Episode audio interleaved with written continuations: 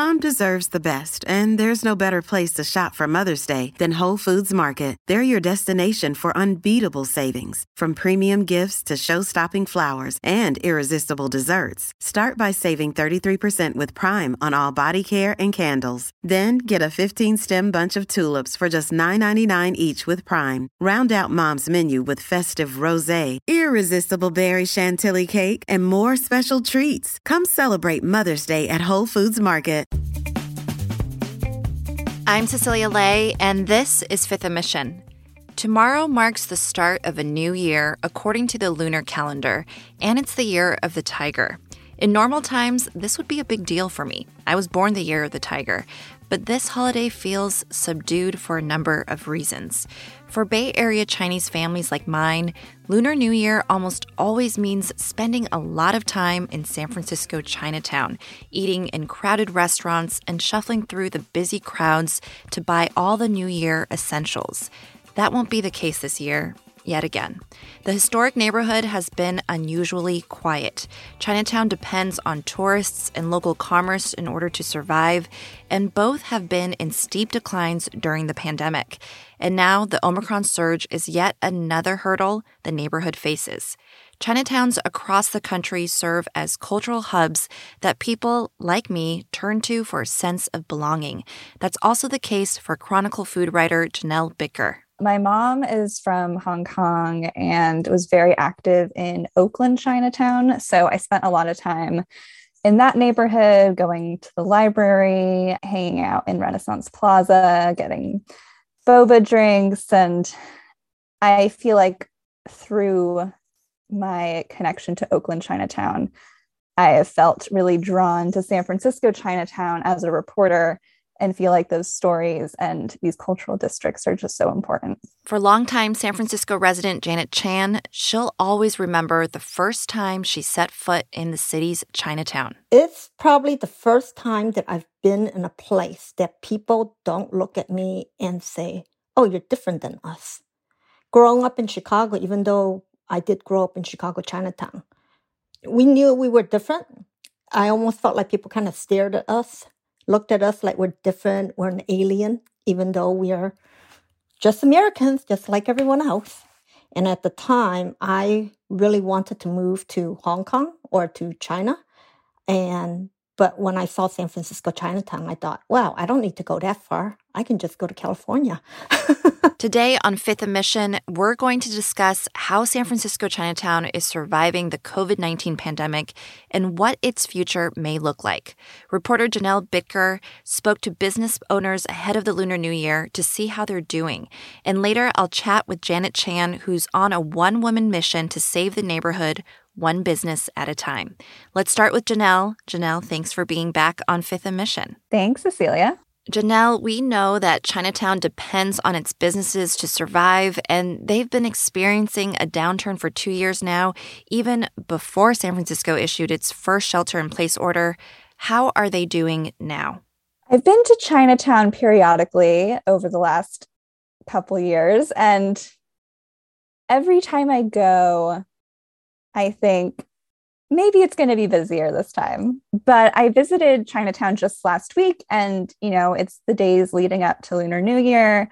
I was expecting a lot more activity, and it was pretty dead. It was kind of depressing, honestly, especially Grant Avenue, usually swarmed with people this time of year, and it was a ghost town.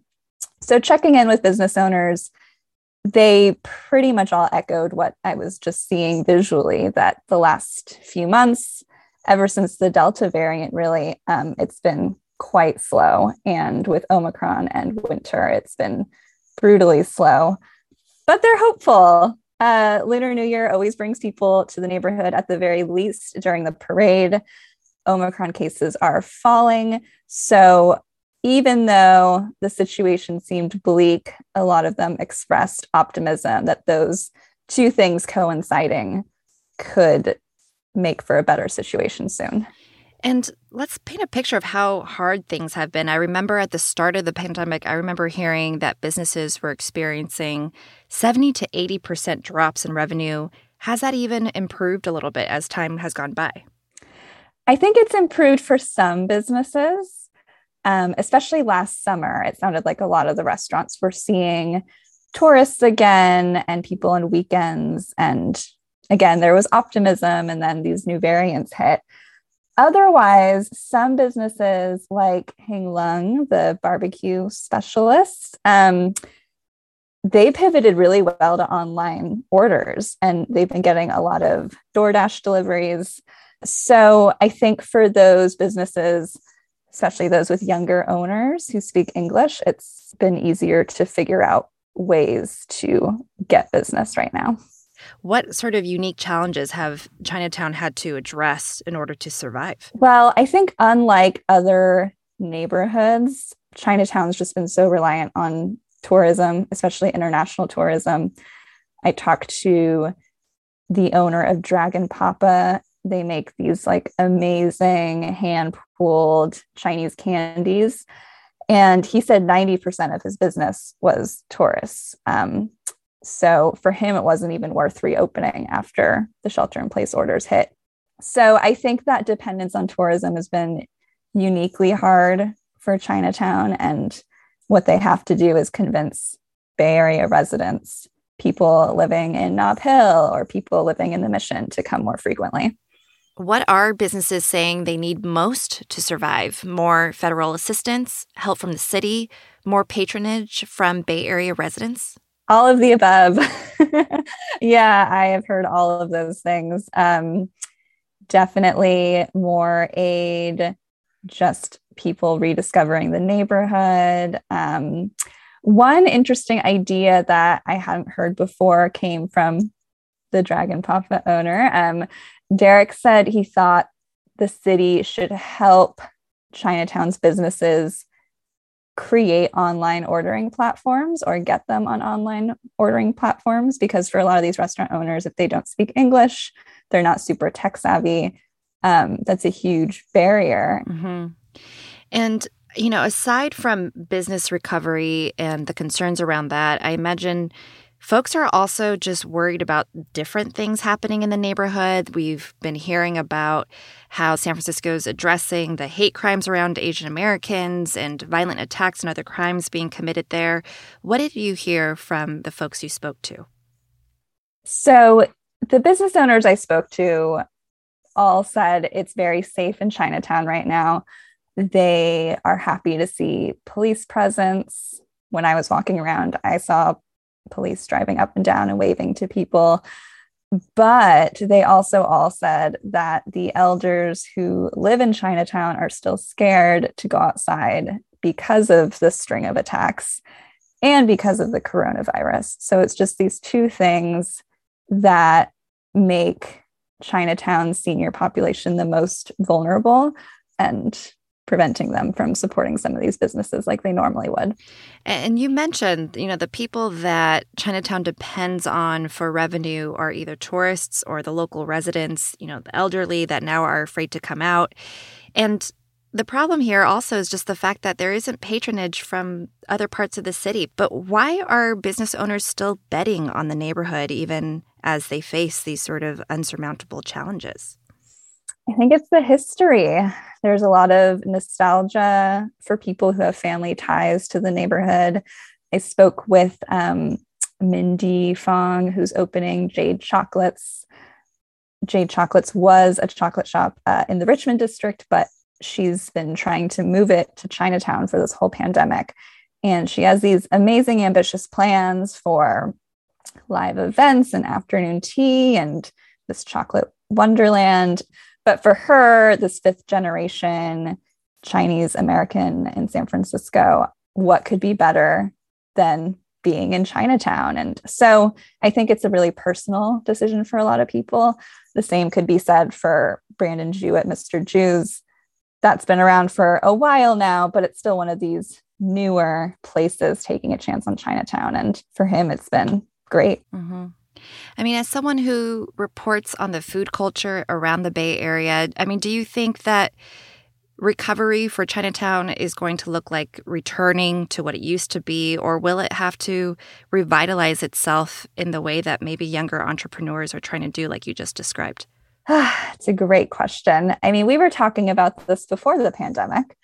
about the changing Chinatown and gentrification in Chinatown and all of these banquet restaurants that are big community spaces being taken over by fine dining restaurants. I think that conversation is going to continue. And there are some people who feel like, you know, these spaces being taken over by restaurants that are not accessible to people in the neighborhood is a huge problem. There are others who feel like, no, this is the way we bring people in from outside the neighborhood, and hopefully they stay and support other businesses. I mean, right now, I think everyone's focused on Omicron and just getting through this pandemic. But when and if the pandemic ends, I think the future of Chinatown will very much still be discussed. Janelle Bitker is a food enterprise reporter for The Chronicle. Her story about Chinatown's survival in Lunar New Year is online now at sfchronicle.com and on the Chronicle app. After a quick break, I'll speak to someone who has made a big commitment to the future of Chinatown. Janet Chan is the woman behind the popular Instagram account SF Chinatown 2021. When she saw that San Francisco Chinatown was struggling to survive, she made it her personal mission to try every one of its restaurants and encourage others to do the same. We'll be right back. You can support Fifth & Mission and the newsroom that creates it by signing up for unlimited access at sfchronicle.com slash pod or by downloading the San Francisco Chronicle app.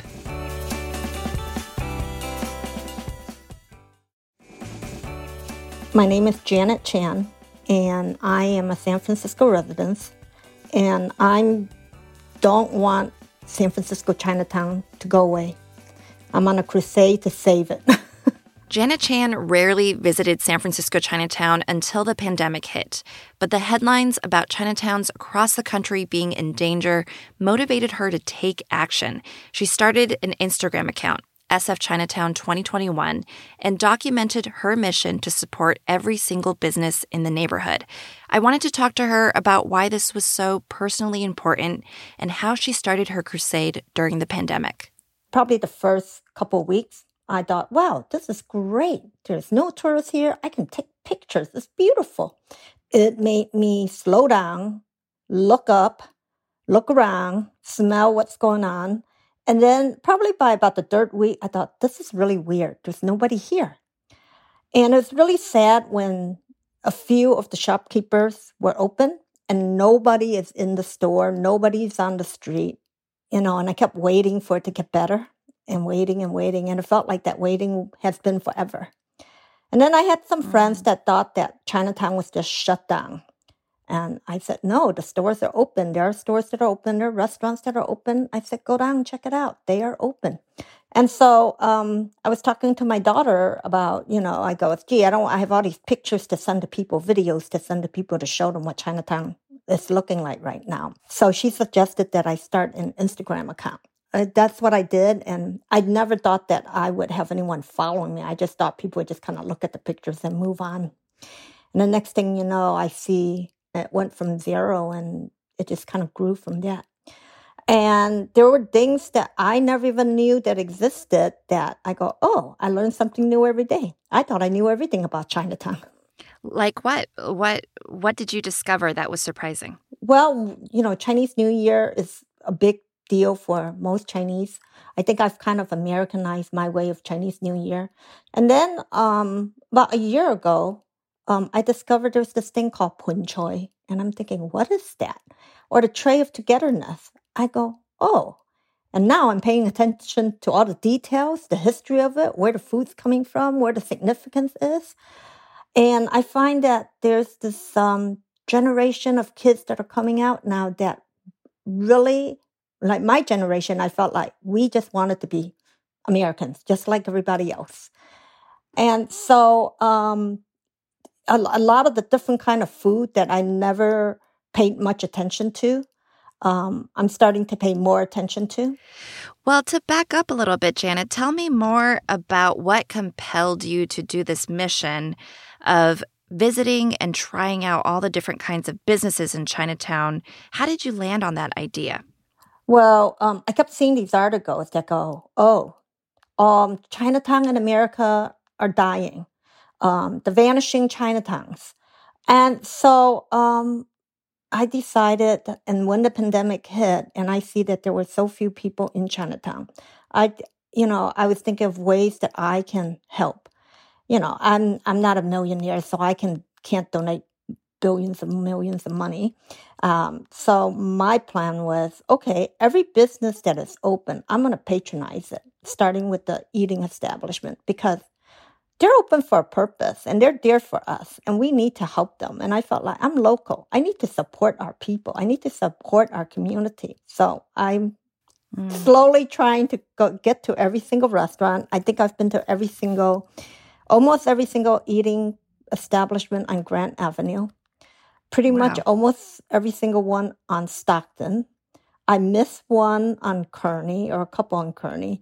And so, you know, every time I turn around, go, oh, wait, there's another one right there. I forgot about that one. you, it sounds like you've become sort of this ambassador to Chinatown in a way. You're visiting all these businesses, you're finding the hidden gems here and there. What has it been like to suddenly have this popular Instagram account and for people to you know, see you as sort of this expert of Chinatown. What has that been like? It must have been sort of a surprising new role that you've taken on. Well, yeah, it's kind of surprising. Um, I I don't think of myself as an expert. I but I, I you know I do like it when people ask me, um, "Hey, you know what? I'm looking for such and such. Do you know if there's any store that sells this?" And the thing is that if you don't uh, visit Chinatown, and go into each store, you don't know what their specialties are. And so for me, it's just part of something that I enjoy doing. I'm walking through Chinatown anyways. So, you know, I can point them to the right direction. I'm hoping that they will go and patronize the store and buy from Chinatown instead of clicking on the Amazon link. Because uh, Jeff Bezos don't really care about our community. He's he's he's looking for the fountain of youth and going to the moon. I think that's a fair assessment for sure. Yeah. Yes. so I figure, hey, it's my way of making my contribution to help, you know, our community. And it's not just like, you know, Chinese American, I think it's San Francisco in itself. Because there's a lot of people who kind of poo poo San Francisco and they were a bunch of crazy people that live here. And I'm thinking, no, no, no, no, you really don't know California. You don't know San Francisco. I feel like San Francisco is such a warm place and I truly believe that people here really care about each other.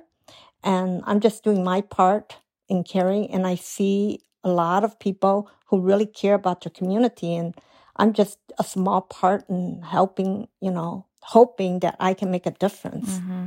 For someone like me, and maybe this sounds maybe similar to you, whereas you know, Chinatown was this place I would sometimes go to, mm-hmm. you know, for a holiday to yeah. go get dim sum with my grandmother every so uh-huh. often. Uh-huh. But it right. wasn't it wasn't a regular part of my routine. And it, now it sounds like you've pivoted during the pandemic. Now you're frequenting it and being a part of the community in a new way.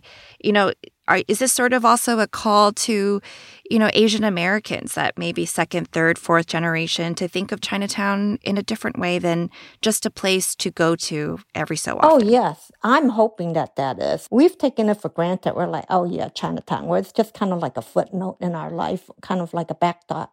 But, you know, when I'm talking to people now, I'm telling them, you know, there's so much more to Chinatown than just going there for dim sum. I said, we have to be proud of what our ancestors did. When I think about how San Francisco Chinatown got rebuilt after the 1906 earthquake, I'm thinking to myself, wow, those guys were so smart. And they made it a touristy destination. And I thought to myself, wow, you know, they put all this hard work into building Chinatown. We just can't let it slip out of our hands.